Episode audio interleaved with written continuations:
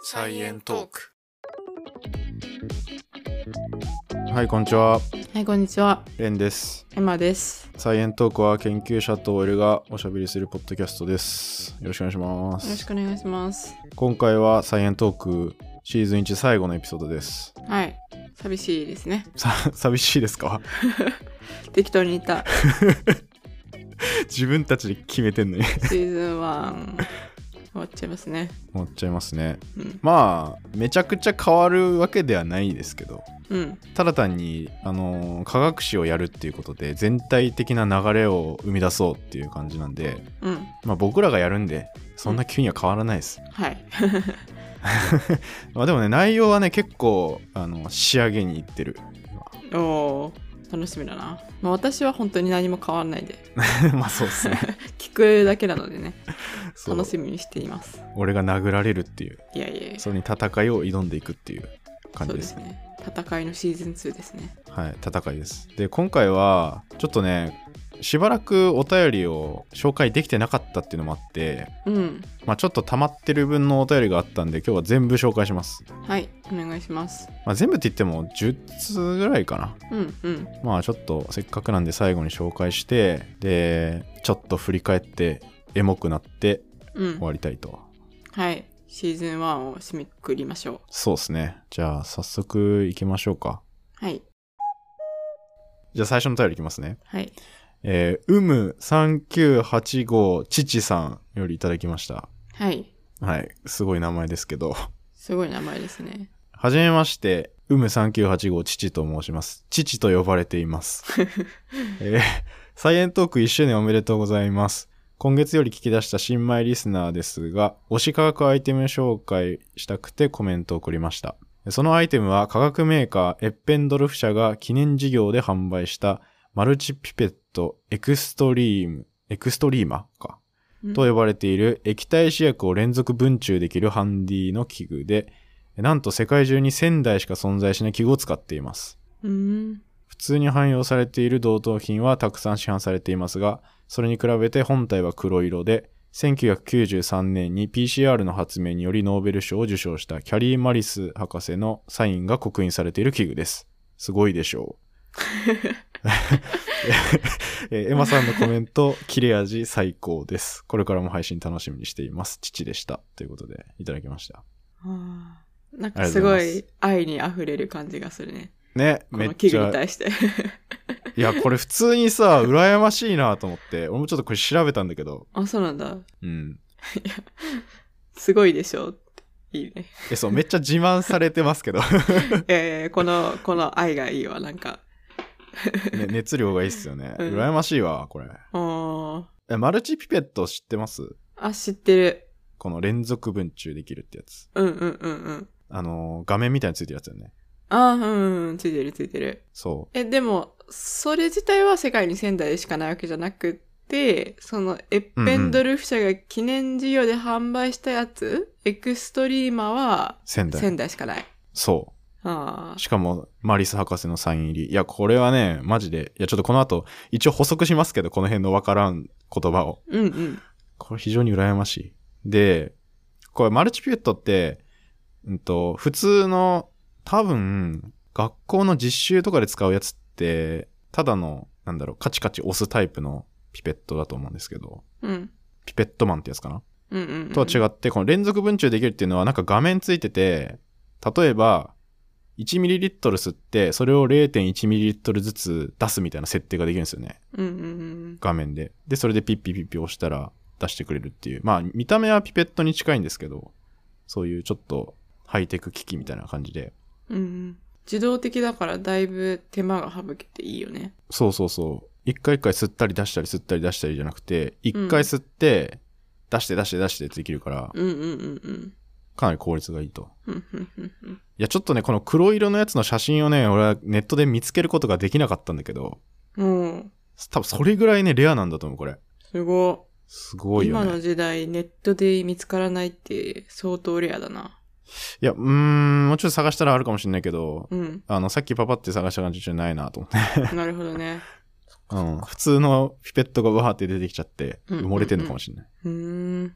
うんでこのこれさ、PCR の発明したマリス博士はうん。聞いたことありますいや、ない。まあ、これそのまんまなんだけど、PCR っていう、そもそも原理を思いついた人なんだけど。いうん。え、女性これ。や、これ男性。あ、そう。うん、チャラい男性ですね。チ。ャラい男性。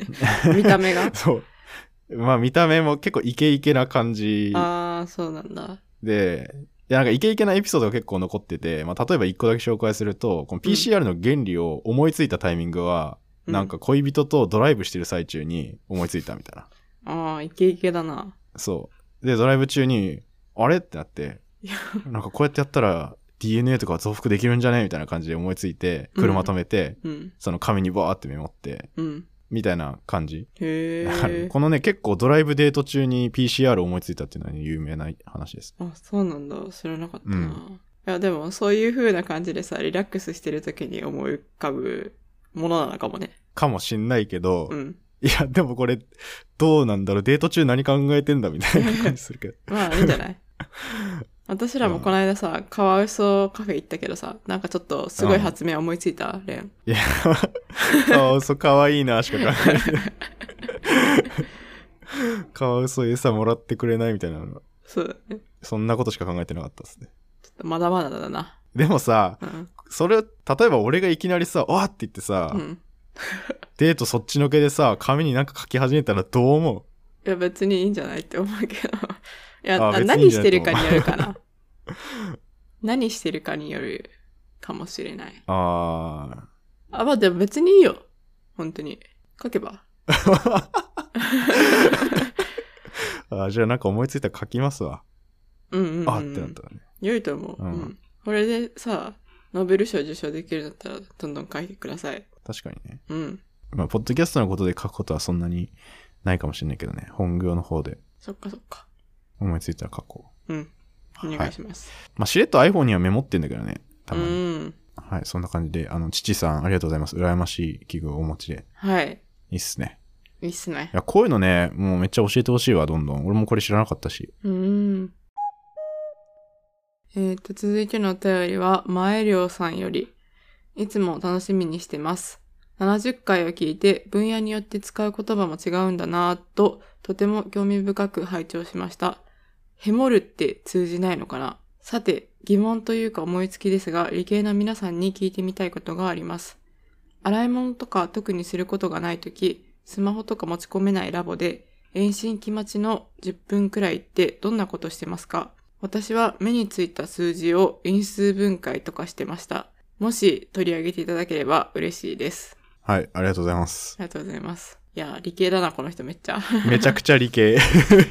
いや、でも因数分解っ因数す。分解。うんそう因数分解か。レベル高いね。まあでもなんか、別にこれ遠心機待ちの間っていうよりは、普通になんうかん、数字見たときに、あ、これは何で割り切れるなとか、うんうん。なんとなく考えちゃうことはあるかも。ああ。なんかタクシーとかで、タクシー乗った後に値段とかがさ、出てきたりすうんんうじゃん。ん。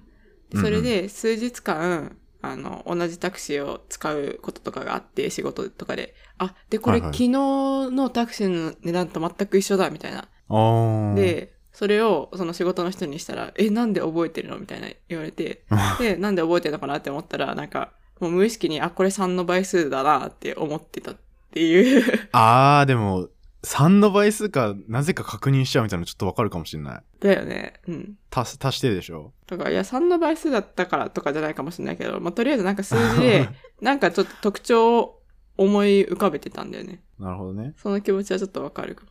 なんか直感的に思いつくとかじゃなくて。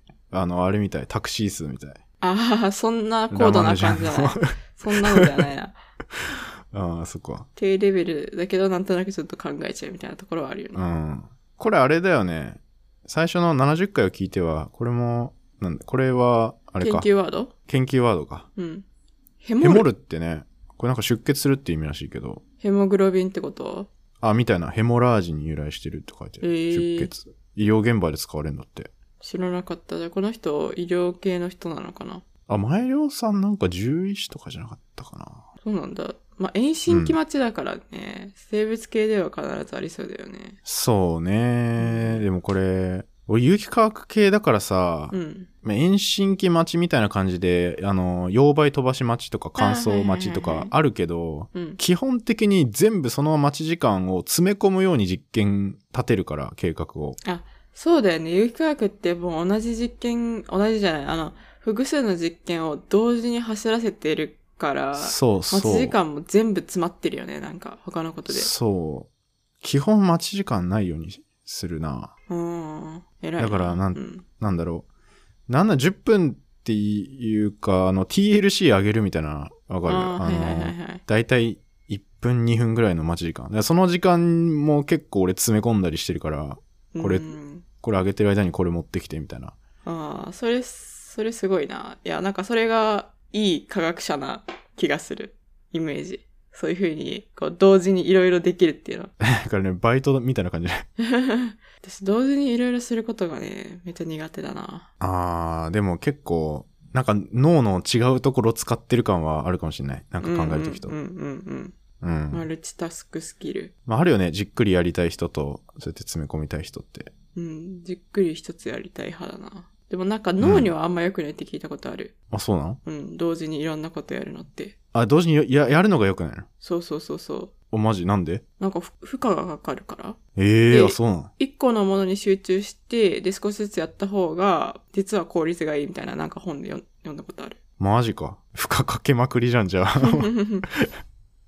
まあまあまあ、でも実際問題さ、マルチタスクしなきゃさ、無理だよね。他の仕事とかでもそうだけど。そうね。うんが全然いいと思う。まあでも、それでも、どうしても待ち時間できちゃうときは、何してたかな本当に、いやなんか論文読むとか以外で、だったら、パズドラしてたかもしんない。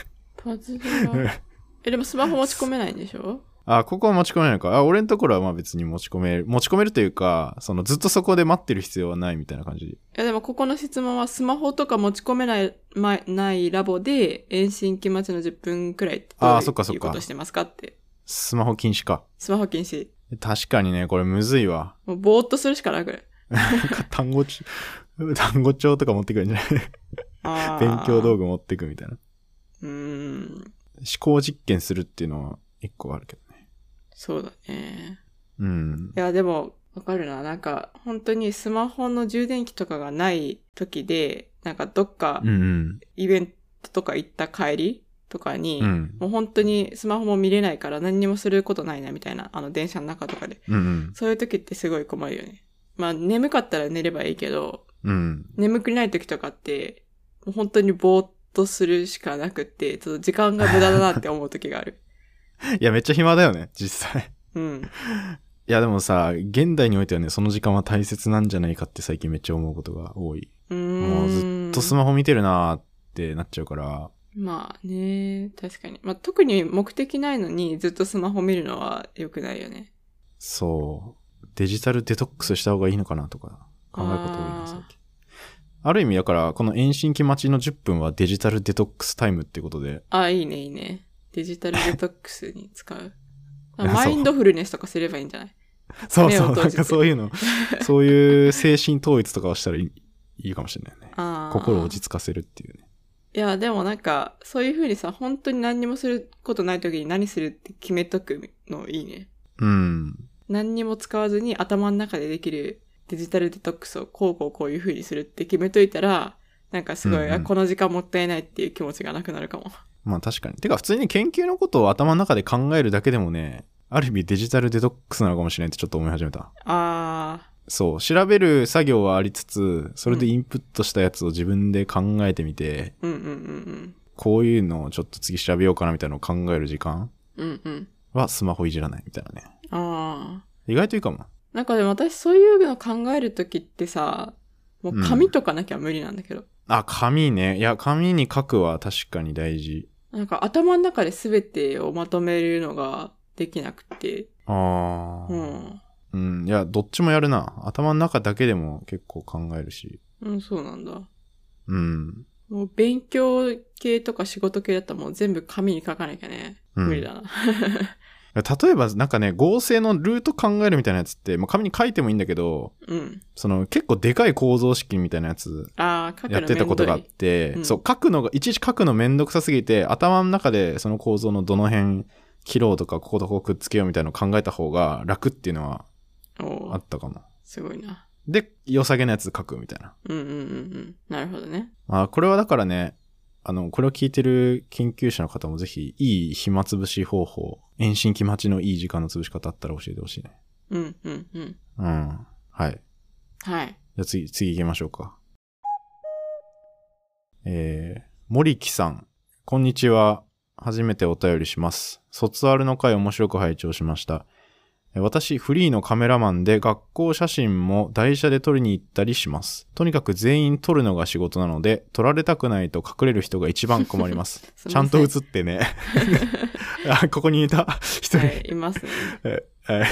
ところ、 ところで、紙のようなアナログではなくデジタルデータの場合、それを読み取るシステム自体がどんどん変化していくわけですから、今のシステムで保管したとしても、それをどんどんアップデートしていかなければならないというのは大変な作業になるのではと考えますが、どうでしょう。ここ30年ほどでも、フィルムがビデオテープになり、レコードが CD になり、そして画像も音声もネットで拾えるようになり、QR コードで読めるようになり、次はどうなるのかと想像もつかない進化を遂げています。さて、1000年保管した旧データが果たして読めるのか、案外アナログなものの方が残るのではないかと思ったり、写真も銀塩処理のものが今の高画質デジタルより優れていたりするものですから、解像度的に。さてさてどうなんでしょうねっていう、これはコメントいただきました。どあうなんりでがしとうょうございまねす。。どうなんでしょうね、これ。うん。確かにね逆にアナログの方が残る説というか読み読み取る必要がないからうん。いいんじゃないかっていうね複雑になればなるほどね、なんかう、ん読み取りづらいもんね、多分。そううね、ん。確かにな読み取るデバイスが進化して読めなくなるってそうそう。こうパッと今思いついたのが例えばゲームとかでさうん。今ってさ任天堂スイッチとか DS みたいになったらさ昔のゲームボーイのソフトもうよできないみたいな、うんうんう。なんかそんな感じじゃねだよね。うんだからなんかレコードが CD になったり、まあ、CD がスマホのあの音楽再生とかになったりするときって、でもなんか結局その元のデータとかを移行しなきゃいけないから新しいのに。その方法は必ず考えられるよね、多分。そうねそうねうん。で、そのなんか移行作業みたいなの必ず発生してるからさ、とりあえずそうだね昔のデータは残って新しいものでは再生できるようになるはずだよね。確かにうん。まあだけど、なんか大変なのって、一個飛ばしたらもう読み取れなくなるとか起きそうじゃないなんかちゃんと順番に受け継いでいかないといけないというか、その進化が何回も起きちゃうと。どうなんだろうね。デジタルデータだと扱いがどうなるかわからんけど、うん。まあでも少なくともなんか新しいものでしか再生できないものは古いものしたら再生できなくなっちゃうから、それはもう無理だようんうね。でさ、あの、千年後とかにさ、新しいものを使って読み取ろうとしても、もう無理な時に昔うんうのんしかないってなったら、あ、じゃあもう新しいデータすべて失われるみたいな、なりそうじゃん。な、なりそう。まあだから、結局アナログで絶対に壊れないみたいなやつがうん。間違いないのかもしれないよね。そうだうね。ん。これさ、もう一個ふって思い出したのが、そのワンピースで、うん。なんかワンピースってすごい昔の1800年前ぐらいの話が出てくるときに、うん。そのどうやって800年前の情報を得るかって、絶対に壊れない石板みたいなやつがあって、うん。で、それがずっとなんか置いてあるから昔の歴史読み取れるみたいな設定があるんだよね。うん。ポーネグリフって言うんだけど。そういう、もう何やっても壊れないみたいなアナログなものが、うん。やっぱ一番いいんじゃねっていう。うーんだから。でも壊れないかどうかはわからないんじゃないんああ、まあわからないけど、うん、昔のものの方が複雑じゃないから、読み取るときに読み取りやすいっていうことかと思った。あ、まあというか、それはまあ見たらわかるっていうそうそうそうそう。ことだね。うん。今ってさ、粘土板が出てきたりするじゃん。すごい何うん。千年前、何千年前みたいな。うん。それもアナログだから残ってるけど、うん。逆に当時しかないようなデジタルみたいなのが、もしあった場合に今読み取れるみたいな、うん。そう起ね。きちゃったりはするかもしれないけどね。まあ、それは今後の未来の人が考えるべき問題だよね。だって私らにとってはさ、1000年前にそういうさ、デジタルなものってないからさ、アナログのことだけ考えてればいいけど、うんこれからの歴史の研究者は、そういうところも考えなきゃいけないのかな。そうねう。ん。いつまでもね、USB が使えるとか、わからんとかね。なんかいろいろありそうじゃん。QR コードもね。千年後、スマホもうないかもしれないしね。ねえ。わからんからね。いつまでスマホってあるんだろうな。またさ、次のさ、携帯からスマホになったようにさ、なんか新しいの出てくるのかな。出てくんじゃないしばらくはありそうな気がするけど。うん。続いて、神崎すみれさんからです。幼い頃から雲がくっついたり離れたりすることに違和感を感じています。なぜそうなるのか調査してほしいです。あと、風はどこから作られるのか調査してほしいです。とのことです。ありがとうございます。まあこれね、これ日常の疑問調査で一回もやってもよかったけど、うん。簡単に説明しようかなっていうはい。感じですけど、まあ雲がくっついたり離れたりって、まあそもそも雲って、あの、めっちゃちっちゃい水とか氷の粒の集まりうん。うん。じゃないですか。うん。だいたいこれ 1mm の100分の1ぐらいの大きさだったりするんですけど、この粒。うーん。だから雲がくっつく離れるってそもそもこのだからめっちゃちっちゃい水とか氷の粒がうん。水ってくっついたりするじゃん。うん。だから、まあ雲もくっつくっていうことなんだけど、うーん。ミクロスケールで言うと。でもなんか不思議だな。ちっちゃい水の粒がいっぱい集まってるけど、うんうん。大きい水にはならないわけでしょ。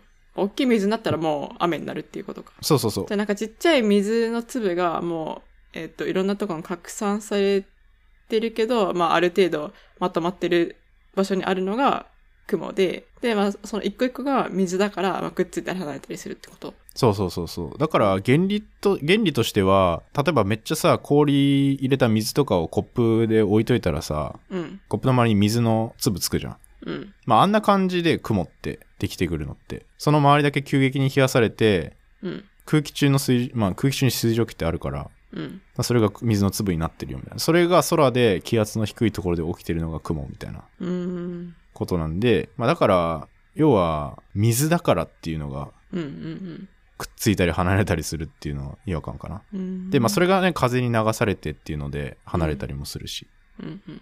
みたいなのがとりあえずこの雲の話で、で、なんかあとか風がどこから作られるのかだっけうん、まあこれは、そもそも風ってまあ空気が流れてることじゃないですか。はいはい。で、それって、この空気の中で、例えばあったかいとこと寒いところってできると、うん、お温度の差ができると、この寒いものって密度が高くてうん。下に行く。うん、で、あったかい空気は上に行くっていうのはなんとなくわかると思うんだけど、うん、うん、それがその地球上で、例えばさ、赤道の近くだったらさ、めちゃくちゃ太陽の光当たるけど、うん。うん、北極とか南極ってあんま当たんないから寒いじゃん。うん、うん、うん。みたいな温度差が発生すると寒い空気は暖かい空気のどんどん下に行こうとするわけよね。はいはい。っていう空気の流れが生まれたり、まあ、あとはもうちょっとちっちゃいスケールだとあの陸と海の温度差もあったりするかな。日中だと太陽は地面に当たって地面がすごい温まるから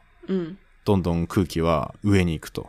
うん、だけど海は寒いからまあ下に行くと。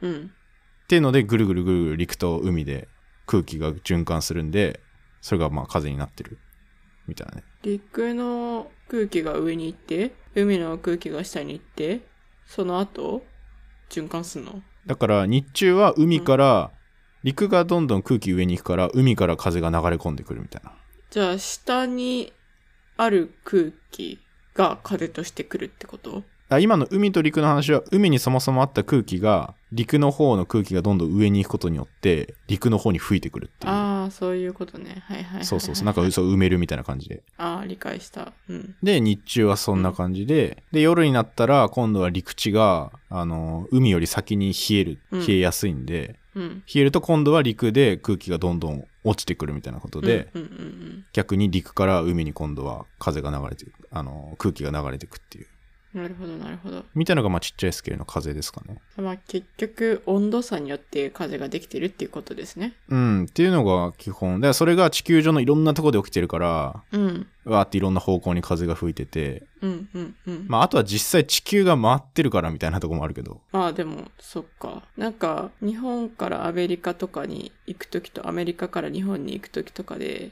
気流に差があるから、どっちかの方が早く着くみたいなのも、あれかな。ああ、そうそう。これが関係ある地球が回ってるから、どっちかの方向に風が吹いて、で、押されて速くなるみたいな感じそうそうそうそうそう。それはあの偏西風っていう話で、北半球だとうん。基本的には東の方向に風がぐるぐる回ってる。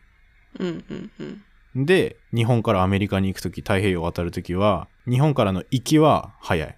うーん。その偏西風に乗るから。うんうん。まあ、だけど逆向きだと遅いみたいな感じうーん。そう。だから細かいとこ見るといろんな方向に風吹いてるけど、すごい俯瞰して地球見ると、うん。まあ、大体この北半球だと右方向に大体風流れてますよね、みたいな。うんうん。なるほど。みたいな感じですね。はい、続いて、えー GTK2K さん。えー前回、男性と女性の走る時の腕の振り方の違いを議論、調査していただきありがとうございます。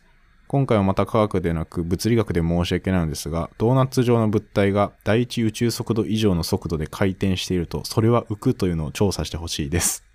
はい、これははもういちょっと調査依頼なんですけど、これすいません、めちゃくちゃ置い置いてたというか、うん。だいぶ昔にいただいてたお便りなんですけど、うん。ちょっとこれ、あの、もういくらでも考えられちゃうなと思っちゃって、あの、 なんていうか、いや、そもそもね、あの、第一宇宙速度とか、うん。第二宇宙速度とかが、普通の人で聞いたらわかんないから、それからじゃない いや、まあそうなんだけど、いやうんこれって結構、まあロケットを打ち上げるとかそういう話になってくるんだけど、うん。しかもこのドドーナツ状の物体が、この、 ある速度以上で浮くかどうかって、このドーナツの形状にめちゃくちゃ依存するような気もして、うん。とかいろいろ考えちゃって、うん。あこれいろんな家庭の話はできるけどこれだみたいな話ちょっとむずいかなっていううん。のを思ってたんですけどはいはい。これっていやそもそも第一宇宙速度ってだからうんそ。の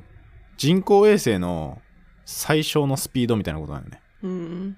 そのロケットを打ち上げてこれぐらいのスピードはないと地球の周りぐるぐる回れませんよみたいなうんうんうんうん。ざっくり言うとねみたいな話なんだけどそれよりも、第一宇宙速度よりも小さかったら落ちちゃうってこと地球に。あそうそうそううんだからこの地球の周りの軌道に乗る最小速度だから、うんとね、まあ具体的な数字で言うと地表から打ち上げるときに毎秒 7.92km うん。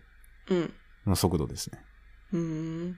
秒速 7.92km じゃあ、いや、この質問の意味は、その秒速7.2キロ以上の速度で、回転し、ドーナツ状の物体が回転していると。それはよく。あ、じゃあ普通にそのドーナツが、秒 速7.9キロで移動するってわけじゃなくて、秒速7.9キロで回転してるってことそうそうそうだから むずっいやこえどういうことこれ。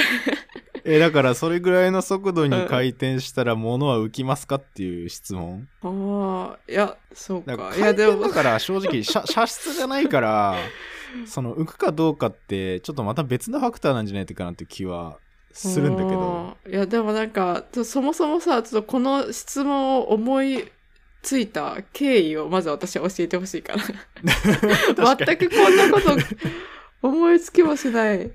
すごいいやな。結構詳しい人なんじゃないかない私たちより絶対詳しいよ。やすごい面白い質問だと思うんだけどうん。なんかなくせつけるわけじゃないけどうん。ドーナツの形がさちょっとでもさ上の方向に空気めっちゃ押し出すみたいな形してたらさ、うんまあ、浮かないじゃんずっとあ、そうなの多分そうなのえわかんない。めっちゃ極端に言ったらさプロペラみたいな話でさドーナツの形でさちょっと上方向に風行くような形してたらさうん。ぐるぐる回ったらめっちゃ下向きに行くみたいなっパあワあー、ーあり働きそそううじだゃんね。うん。てなったら浮かないっていう結論になるけどそれ逆向きだったら浮くっていう結論になるじゃんだかうん。なるの本当に。らそれはなると思うよだって、うプロペラじゃん、それも。そっか、プそロうなペラだからか。うん、回転によって打ち上がるって、その、上に行く方向と下に行く方向にどんだけ力かかるのかっていうことじゃん、結局。でもさ、プロペラはさ、羽があってさ、うんうんで、回転することによって、羽が空気を横に押してる感じだけど、ドーナツって羽がないからさ、くるくる回ってどうなるんだろうって思っちゃうーん、めっちゃ綺麗なドーナツだったらってことよね。う。うん、その、何もついてないツルッツルの。うん。えー、でも浮かないんじゃない浮くのかななんかプロペラだからこそ浮きそうな感はあるけど、ドーナツ浮くんって思っちゃう。うーん、その回転するスピードと、いや、これなんかいろいろドーナツのさ、あれを仮定して計算しないとわからんな。もうコペテンナイトさんとかに聞いた方がいいんじゃないですか。いやー、それもまた違うような気がするけど。 まあ、みたいな、これいろいろ妄想が広がる質問ですよね。そうですね。終わりみたい な。いや、これはでも、そう、なんかいろいろさ、物理を学ん学んで、いい感じのタイミングがあったらさ、これちょっと差し込みたい感はある。この話。 今後に豪語期待、交互期待ってこと。わかんない。いや、あの出てこないかもしれないけど。 面白い質問だと思うけどね。うん。ちょっと、すぐに結論は出ないです、これ。うん。すいません。いや、すいません。じゃあ続いて、はい。ケンさんより、第80回にて、管の面積が小さくなると、毛細管現象が影響し始めませんかはい。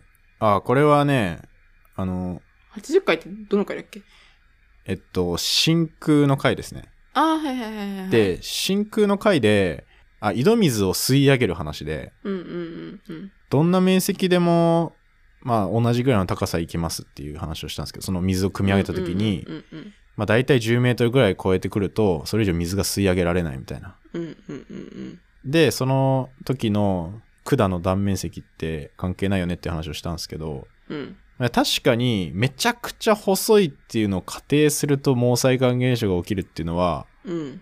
あると思う。うん。ああ。これは確かにと思った。そもそも毛細管現象が起きる原理がわかんないけど、え、てかそもそも毛細管現象の説明しなくていいんあ、確かに毛細管現象とは何かっていう説明はしといた方がいいか。うん。あそもそも毛細管現象は、うん。まあ、そのままあの毛細管って毛細い管って書くけど、うん。結構細い管の中だったら液体が勝手にその管の中入っていったりし移動しますよねっていう物理現象のことで、どれぐらい細い管これね、ほ、どれぐらい細いかは、この一概にどれぐらいよりちっちゃかったらっていうわけじゃなくて、うん。この表面張力とか液体の密度が関係してるんだけど、うんうん例えばストローだと、どんどんどんどんストロー細くしていくと、そのストローの壁とそこに接してる水うん。付近で表面張力がピュッて働いて、まあ、メニスカス的な感じになるじゃん。うんうん、ちょっと持ち上がるみたいな。うで、んその上方向の力が水の重さより勝った時に上に水が行くみたいな。ことでうんうんうん。だから言ったらこれ壁面の、なんつうの、性質にもちょっとよる。ああ、壁面がザラザラしてるかツルツルしてるかとかっていうことああ、そうそうそう。とかでも変わってくる。どんぐらい上に行くかって。うーん。じゃあ、それは、もう大気圧は関係ないんか。全く。あ、もう全く関係ない。ああ。じゃあ、細くすると、毛細管現象起こりそう。そう、めっちゃ細くすると、だから毛細管現象が起きて、上方向に水が行くっていうのは確かにそう。だから、この10メートルってやつを超えてくると思う。ちょっと実際どれぐらいかわかんないけど。毛細管現象は、上に行って、で、あるところでは止まるわけじゃん。うんうんそれは、表面張力の大きさと水の重さが釣り合った時って言うん。った。そううそうそうそう。ああ、そっかそっか。だから、多分、あの、地下水の話でいくと、その水が持ち上がっていったのは、単純なその持ち上がっていくっていうのは大気圧と水の重さの話だけど、うん。それに上乗せされる形で毛細管現象の上の方向の力がかかるから、うん。もうちょっと水の量いけます、みたいな。おーかもしれないですね。かもしれない。っうん。ていう話ですね。いや、でもこれは確かにね、その着眼点は合ってると思います。そうですね。はい。ありがとうございますありがとうござまいます。す。うん。もう一つ、ケンさんからお便りいただいてて、はいはい。木の会について、土の壁は漆喰壁や珪藻土壁でたくさん使われています。断熱材として優れています。うん。とのこいとやです。これもね、ありありがたいます補足ですね。あの、うん多分僕ら土の壁めっちゃ適当に喋ったと思うなんなんだ、なんて喋ったっけな。なんか土、土の壁作るかねみたいな感じだったよね、確か。なんか、原始人が使ってそうみたいなことしか言ってないけど、そうそうそうそう実そ際れだけにでは現代でも使われてるっていうことですね。うん。断熱材として優れてるっていうね。うん。すいません。知らなかったです。ね。いやー、ありがとうございます。確かにそうか。いやこうやって補足してくれるのは非常にありがたいですね。そうですね。そう今後も補足情報はぜひぜひ募集してまねす。。なんかあったら、 うん。お便りでもツイッターでも何でもいいですけど。うんうん。で、間違ってること言ってないかって、まあ常に気をつけてはいるけどね。うん。まあ間違ってなくてもさ、こういう補足とかしてくれたらありがたいそうそうし、だね理解が深まるよね。そうそうそう。あの、科学はね、みんなで作るもんですから。うん。ありがとうございまあす。りがとうございます。はい、じゃあ続いて、えー、シロさん。えー科学者あるあるや日常で使える研究ワード、推し科学アイテムなど、久しく研究から遠ざかっていた自分としては懐かしく、まさに青春時代の思い出のようになっていました。レンさんと年変わらないですが、えー科学者あるあるで聞いてから、ねるねるねるねを久々に買って食べてみましたが、子供の頃に食べていたものと変わらないクオリティで、科学的な味がして、すっかりハマってしまいました。これからも配信楽しみにしています。ということで、ありがとうございます。ありがとうございます。そう、これ、シロさんはね、あの、僕、直接喋ったことはないんですけど、これ、ポッドキャストやられてる方ですね。うん。どのポッドキャスト生物をざっくり紹介するラジオ、略して仏作っていう。をおー。はい。これ、僕も聞いてます。物理をざっくり説明するラジオかと 思った。生物なんだ。まあ、それも、それも仏作かもしれないけ ど。いや、同じのでいくと、釣り学になるか。ああ、本当だ。物理学。いやこれね、面白い番組で、生物に関するね、本当にいろんな動物とか、例えばなんか松茸とか、うん、うん、うん。ヤモリとか、あのあカモノハシとかの解説とか、じゃあ、それぞれの、なんか生物の種をざっくり紹介してくれる感じなの。あ、でもね、だけじゃなくて、例えばあのミトコンドリアとかもやったりする。ああ、細胞小器官も。あの、ネアンデルタール人とか、うーん。あと、進化をざっくり紹介とか、なんかね、結構そういう生物に関わることだったら何でも、みたいな感じ。うん、そういいやっねて、まいすいねね。はい。ありがとうございます。てか、これ、推し科学アイテムとか研究ワード、好評ですね。 確かに、推し科学アイテム、研究ワードに関するお便り多いな。なんか、コメントも、ツイッターとかのコメントも結構多かった気がする。うん、だからこの辺はね、今後もちょいちょいやっていきたいなっていう感じがする。そうですね。よかったね、いっぱい反響あって。いやーよかった。本当にどん詰めりするかなってちょっと思ってたけ ど。まあ、あんまり大喜利感なかったよね。まあまあ確かにね、うん科学あるあるはちょっとこれからも募集していきたいなっていうか、うんうんうんお便りフォームにさ、それ作ろうかなと思って、科学者あるあると か、うん研究ワードある人はこちらに投稿してくださいみたいなの作っといてもいいかな。うん、ああ、もう定番のものにしちゃうわけですね。そうそうそう。で、溜まったらその回やるみたいな。ああ、いいね、いいね。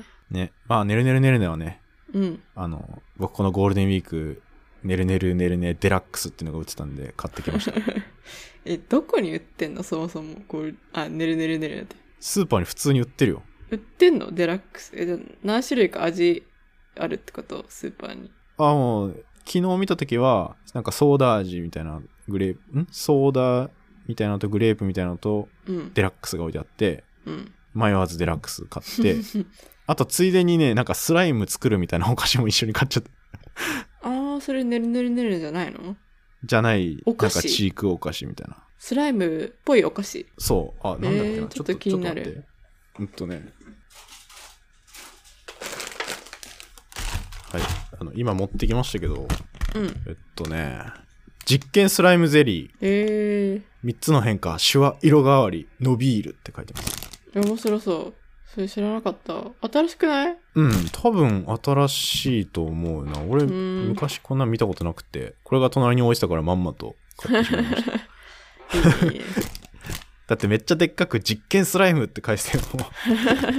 もう見た瞬間カゴ入れてましたね。でもね、ちょ、これまだ食べてないんだけど、うん。こう説明いた感じ、やってることほぼねるねるねると一緒ですね、これ。ああ、いやでもさ、スライムでゼリーなんでしょそれだけなんかちょっと違くないうん、なんか出来上がりが、あうん粉と水混ぜるは一緒なんだけど、出来上がりがスライムぐらいに。え100回以上よく混ぜると30センチくらい伸びるよって書いてる。えー。おお面白そう。面白いな。回数によって違うんかどれぐらい伸びるかっていう。うん、なんか違う、うん、違うんじゃないえどんだけー、溶かすかっていうので。でね、このデラックスねるねる、あ、ちょデラックスねるねるって名前で した。あ、ねるねるねるねじゃないんだ。そう。デラックスこれね、ねるね高かった気がする。結構400円ぐらいしたんじゃないか高っな。 マジで、高っと思だっいぶた高いけな。ど、そえ、ちょっと待って、普通のねるねるねるねはいくらう。は、100いくらぐらいああ、普通だな。だっへえたと思うよ。こうデラックスねるねるマジででかくて、あ、でかいんだ。うん、だって4、5人で楽しめるって書いてるから。そう、一人で食べんのデラックスで入れる。もちろん。あ、一緒に、一緒に食べますかこれ。なんか、寂しい人みたいな。なんか、一人でデラックスで入れるをか、かる、かる、あらさ、いやー、だいぶ痛いやつだな。なんかこれ、一人でキ食モっべてる。思われてそうだな、何人かに。いいやいや、いいんじゃないや、でもさ、これトッピング4種類もついてんだよ。すごこれえぐい。い気よ、ね。になるな。はい、これ映えるんで、後で写真撮って、うん。ツイッターにあげます、じゃあ。お願いします。そう、ちょっとまだ食べてないけどね。はいはい。は待い。ってます。何の話でしたっけ これ。いや、 まあこれ雑談のお便りじゃないですか。あー、雑談のお便りか。うんはいはい。はい、なので、はいあの、いろんなチークお菓子試してみてください。はい。はーい。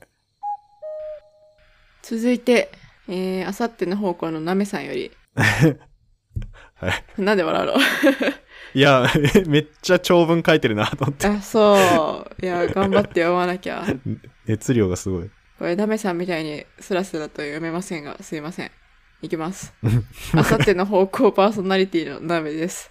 先日はコラボにご協力いただき、本当にありがとうございました。大変有意義で、いつもとは一味違う番組にできましたし、お二人のお茶目な一面も垣間見ることができて、とても楽しかったです。この度は1周年おめでとうございます。最近印象深かった回や内容がうろ覚えのエピソードを改めて拝聴していたのですが、男女で走り方が違うのはなぜの回に再度うならされました。言われてみればそうだよねという身近な現象を取り上げ、自由な発想からの考察や議論を経て、論文から聞き手も納得できる一つの結論へと導いていく過程はとても興味深く、また科学に明るくないリスナーでも一緒に考え、一緒に腑に落ちていく苦労は間違いなく科学への関心を抱くようになる人々を生み出していると思います。ちなみに私は負けず嫌いで自分の力を誇示したがる男子に比べ、女子の方が本気で走ることに必死になるのを恥ずかしいと考える心理が、脇を開かず縮こまったフォームにしているのではという、よく言えば心理的な、明けすけに言えば偏見に満ちた考察をしていました。うん。正語はともかく、こういった違いを楽しめるのもサイエントークの魅力だと思います。これからも無理なく、でも意欲的な番組を聞かせていただけると嬉しいです。ありがとうございます。ありがとうございます。いやー、いやーなんかもうお手本のようなそう推薦文が送られてきそうま文した。章力やば い。すごいな。うん、走り方ね。うん。これもね、非常に好評で。でもこれ、なめさんのこの考察結構、なんかちょっとありそうだなって思いましたけどね。どうなんだろうね。うん、まあでも心理的に、確かにな。心理でも女子でめちゃくちゃ、うわーって、本気で走るの恥ずかしいみたいな人は確かにいるかもなっていうのはちょっと。そうんうだねううんうんうんうんん。それは確かにと思ったね。うーん。いやーありがとうございます。というか、あの、コラボ会ありがとうございま ありしがとうございました。た。ね。そうだねこれすごい好評だったよ。これも。声優会、料理会。あめっちゃ好評だったね。うん。これすごい嬉しいですね。嬉しかった。楽しかったしな。いや面白かった。んめちゃくちゃ。うんうんうん。あ れから別に声のトレーニングを何かしたわけでもなく、ありのままでいいんだっていうのでやってますけそうど。あそれだけ分かっただけでもね、ちょっと安心できるよね。あ正直 お墨付きいただいたみたいな。うん。 うんうん。だからこういうね、なんかな、身近ななんでだろうエピソードもね、もちろんうん。なくなるわけではないんで。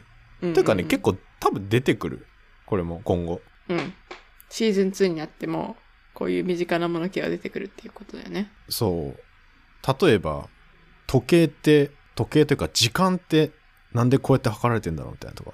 ああ、それシーズン2で絶対出てくるね。出てくる出てくうる。ん。そうそうそう。昔の人ね、時計とかストップウォッチない状態でどうやって速さって考えるのとか、うん。話、そういう話とかも出てくるんだけど。うーん。確かに。ストップウォッチなかったら、マラソン選手とかのさ、タイム測れないしね。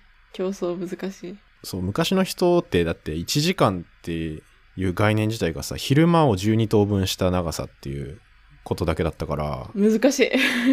うん。昼間の時間ってさ、うん。夏と冬で変わるじゃん。うんうんうん。だから短い時は1時間が30分ぐらいになったり、長い時は80分ぐらいになったりしてたのね。そんぐい。らいの世界観で実験してるとかやばいな。いう話とか出てきますけど、まあ、そういうのって、まあ確かに1時間なんでこの60分なんだろうみたいなのは、うんうんうん。とかね、まあそういう話いっぱい出てくるんで。うん。まあ、うん日常につながるような話もしていきましょうそね。うじゃあそうそう。はい。そうそう。結局大体科学なんで。いうん。や、ありがとうございました。ありがとう今ご後ざいます。もよろしくお願いします。お願いします。じゃあ最後、はい。えー、0G さんからいただきました。はい。えーこんにちは、ゼロ G と申します。私が今まで出会った物質の中で名前が可愛いのがある。えー例えば、犬リンとクマリンとか、こういうのがあるんですが、もしレンさん、エマさんがご存知の可愛い名前、かっこいい名前、面白い名前、えー阿波踊りん的なものをお手すきの時に紹介いただけると私が喜びます。よろしくお願いします。っていう、かわいい。はい、のをいただいてまして。うん。そう、これね、いや、これこそ研究あるあるみたいなのでも募集できるなって思った。うんうんうん可愛い名前かっこいい。これ、アバオドリンって書いてるのは、うん。うん。えっとね、これはね、リサーチャット FM で、うん。あ、そう、だから知ってんの紹介しか。そうそう、えっと、去年の年末かなうんうんうん。に、リサーチャット FM のイベントがあって、僕そこにちょっとだけ出たんですけど、うん。その時に、シクロアワオドリンっていう、このアワオドリみたいな名前ついてる化合物があるってうんうんうんうん。紹介したら、こう 0G さん大喜びしてくれて。これ、無限にあると思うよ。マジで。確かにな。有機化学とかね、もう、可愛いで言ったら、プロリン。あ、プロリも可愛いね。あの、俺バスケタンってやつが好きだ、ね。ああ。こ。れね、本当に形ね、バスケットみたいな形してんだよね。へえ。バスケタン。バスケット。うーん。すごい可愛い形してるし、タンが可愛い。三次元的にバスケットな。そうそうそうそう、取っ手みたいなのついてる。すごい。そう、だからバスケタンで検索してみてほしいですけど。うーん とか。ね、アッペル反応とかもね、可愛い。マグカップみたいな形してるやつある。カゴマグカップそう。三次元的に。取っ手ついてなきゃダメ コップみたいなのはあるけど。ああ、取ってついてほしいな。取っ手か。あ るかな。でも作れはすると思うけど、多分。作ろうと思ったら。 うん。そしたらマグカップンっていうの作ればいいじゃん。名 前。い確かに。確かにな。それ知らないけど、ありそうだな。やマグカップン頑張れば作れそうじゃん。あ作れそう、作れそうう。ん。多分大体の形、なんとか作ろうと思ったら作れると思うけど。うんうんうん絵に描けるやつはう。ん。うんううんん、とか。だ面白い名前とか難しいかもしれないけど。でも可愛い反応とかいっぱいありますよ。かわいい反応。うん。例えば。ペタシスとかクラプコ。クラああ。クラプコダッタンさんってこれ教科書出てきますけど、多分。かわいいな、クラプコ。クラプコ結構可愛いよね。うん。やっぱさ、なんか、パ行が入るとかわいいよね。うん。ピニックとか。パ行と家行があるとかわいいな。そうね。これ、物質の名前じゃないけどさ、うんグリコとかさ、そういう、うん。グリコ。うん。お菓子のそう、そういう名前よくね。 なんか、え、どういうこと響きよくない。あ、響きが。そうそうそうそう。あ、グリコっていう響きね。あ、確かに、まあちょっと癖になる感じね。うん。どんぐりとかさ、あカタリンカリコとかさ、ー、まあ、うん、うんが、うんとか、なんだ、ちょっとうなねんるか感じが。家業がある、あるといい感じ。ああ、なるほどね。いや面白いね。あ、スマイルスとかもあるよ。スマイルスっていう物質あ、これ反応の名前だけど。えー、転移反応の名前だけど。笑顔みたいなね。えー、それは、あの、人の名前から来てんのそうそう。スマイルスさんから来てる。うーん、まあ、大体人の名前だよね。反応の名前とうか。ん、うん、うん、うん。で逆にね、かっこいい名前とかは、傾向はちょっとむずいなと思ってて、例は出せるんだけど、うんと、いや、この流れ、反応だけで言うと、例えば、ビルスマイヤーハック反応とか、あー、かっこいいな。かっこいい。ガブリエル・アミン合成とかね。なんか長いととりあえずかっこよくないそう。 長いととりあえずかっこいい感じがすうる。ん長くてカタカナだととりあえずかっこいい。そう。で短くてキュッてしてるやつは結構可愛い感じね。そうだね。うん。 うん。でも短くてもなんかバ行とかいっぱい入ってバビブ反応とか嫌だな、なんか。バビーそうそういうのないけ確かにそどね、れは嫌だねそうなのないけど、多分ないと思うけど、 今作った。 それ嫌だな。あ、うん出マヨ反応ってあるよ。え、バビブじゃないけど。で、マヨ反応なんかマヨネーズっぽいな。 まあ、マヨって入ってるからね。そでう、ママヨヨ反応マヨネーズをなんかデトックスするみたいな。 デカフェそうのそうそう、マヨ抜く、マヨ抜くマみヨバたーいジなョン。うん。感じするね。確かに。出マヨ反応。これも結構有名な反応ですね。これは出マヨっていう人が昔に作ったうんうん反応ですけど。いろんな名前のとか人いるんだな。そう、まあいろんなね、名前の人は言いますよ。うんうん。いや、こういうのもね、いや多分考えればもっといっぱいあると思うんだけど、うん。なので、これも、なんか、いいのあったら、ぜひ教えてほしいですね。そうだね。うん。なんか私たちは科学系しか知らないけどもしかしたらさ違う物理とかさ、地学とかさそういうところでも面白い名前があったりするのかもしれないしね。めっちゃあると思う。あの、生物の遺伝子の名前とか、めっちゃあるうしん、そうなんだ。そういうのも多分ね、俺らが知らないような、可愛い、うん、かっこいい、面白い名前がうんいうんっぱいあると思う。なんかさ文系の例えば哲学のなんかこういう理論とかさそういうのでもさ意外と可愛い名前とかありそうじゃん。アガペアガペアガペ可愛いか。ー。いや、あ、あれなんだっけななんかあったあねの思い出した。んかさ、二人で喋ってたのあったよね。なんか無視する的なやつ、あれなんだっけなんだっけいやあめっちゃ気になる。ああれめっちゃ別に、ポッドキャストで話したわけじゃないけど、私たちが普通に二人で話してる時に、なんかめっちゃ面白い哲学用語があって、ずっとそれ話してたよね。ー、一時期めっちゃ二人の間で流行ってた言葉あったよな。爆笑したな、あれ。なんだっけ。あー、なんだっけちょっと待って。でもなんでそもそもあれの話になったのか全然覚えてないな。あ、思い出した何エポケエポケ。覚え出した、覚え出した。ー。エポケー可愛くねみたいな話したよね。いや、なんでエポケの話になったのか覚えてないけど、で、なんだっ覚えてけない。エポケとはって今調べてみる。エポケーはギリシャ語で判断中止という意味。ふんふんあだからやっぱ一旦置いとく的な感じうかな。いん。やこれビジネス用語にもなってる、このエポケえー、エポケかわいいな。ー。うん。これ一応エポケーするっていう単語の使い方としては、 うん。その、なんか、例えばリンゴを見たとして、うん。このリンゴが本当に存在してるかどうか、みたいなのを当時の哲学者は考えてたらしいけど、うん。そもそもこれがあるかないかなんて議論するのは無駄もうやめみたいなうん。ことがエポケーするってことらしいですよ。うーん。もなんう考かえないってことですね。なんなんだろう、考えないというか、考えないではないな。そもそもあるかないかっていうことは考えずに、もうあるっていう前提で話すっていうことか。そうそう、あるっていう前提で、じゃあそのリンゴはどういうものなのかっていう、そっちに焦点を当てましょうよ、みたいな。うん、うん、うんで、その根本的なものをもっと見つめようよ、みたいな。だからこの、この問いって本当に正しいのみたいなのを考えるのがエポケうんうん。うーん。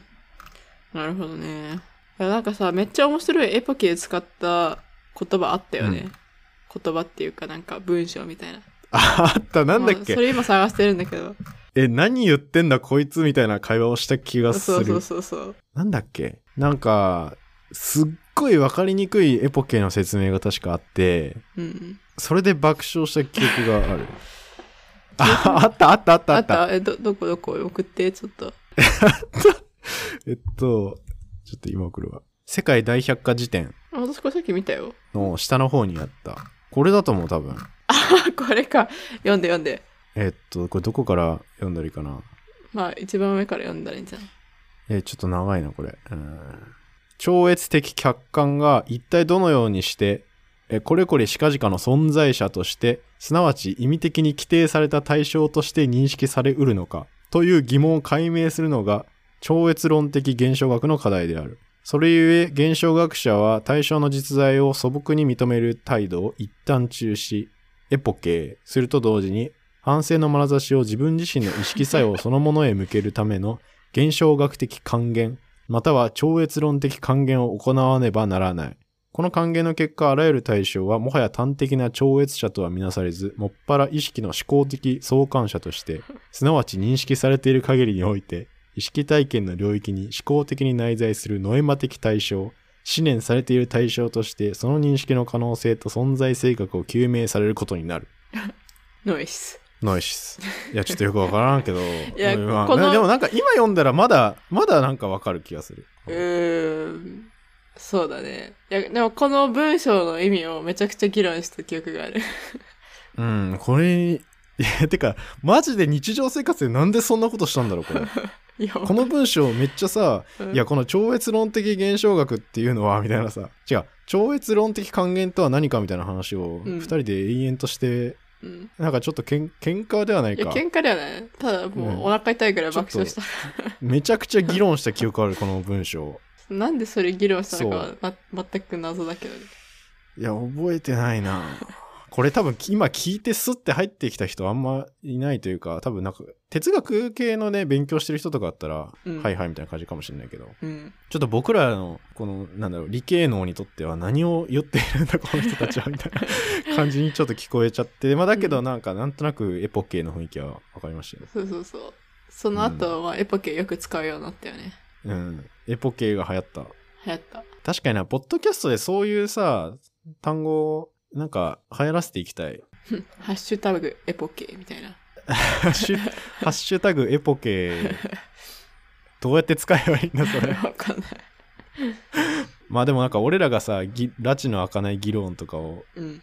するときになんかさっきのさ回転するドーナツ問題とかもさうん。エポケして考えるみたいななんか違う違うななんかちょっとそれなんかちょっと違う気がしてきまあまあまあまあまあ。エポケまあのまあまあだから話は、たうんちょっとここで解説、まずできないんじゃない できないっすねこれ、うん、だからこういう単語でも使っていきたいけどなうん、使いたいな。はいってことで全部紹介終わりましたはい。皆さんありがとうございました。ありがとうございますそうんしてシーズン1、いろいろお聞きいただきありがとうございました。ね思った以上にここまでいい感じでふん楽しめてますねはい。はいでいやシーズン1は個人的には結構ド直球な科学の話結構避けてたんだよねうーん。ちょっと癖強めなやつを選びたいなとかド直球ななんだ科ろう学ってどういうことだから科学のメインス多分科学例えば科学者紹介だったらうん。あのニュートンとかさガリレオ・ガリレイとかさあー、王道みたいなのは紹介してないっていうこと。そうそうそうそうだって古代ギリシャみたいな話もさアリストテレスとか全然やらずにさいきなり地球の外周測ったさうんうん、うん。エラトステネスっていうさちょっとマニアックめなところだけ喋ってるみたいなうん感うじんうなの、んうん。そうこのシーズン1でいろいろだから学べたっちゃ学べたかなっていううんちょっと自分が喋る能力もねまだまだですけどなんか初期よりはちょっと慣れてきたんでうんうんうんいよいよメインストリームに突入しようかなっていう、ね、感じですねはい頑張りましょまあ頑張りましょうまあでも今後もなんかゆゆるゆるめな感じプラスあのオフィシャルヒゲダンディズム的なところも挟んでいったりねう、うん、いろいろ雑談をねささみたいよね雑談と、まあ、あとは王道のやつにそういう違う角度のやつをやっぱねじねじ込むというか、うんうん、混ぜ込んで語っていきたいじゃないですか、うんうんうん、せっかくやるなら、うんうん、ただね歴史垂れ流されても面白くないと思うんでなんか前お便りで学校の授業つまらなくてイライラするみたいな人もいましたけど うんそうはしたくないんで、うんポッドキャストじゃないとできない感じでね、うんやりたいですね。はいはい。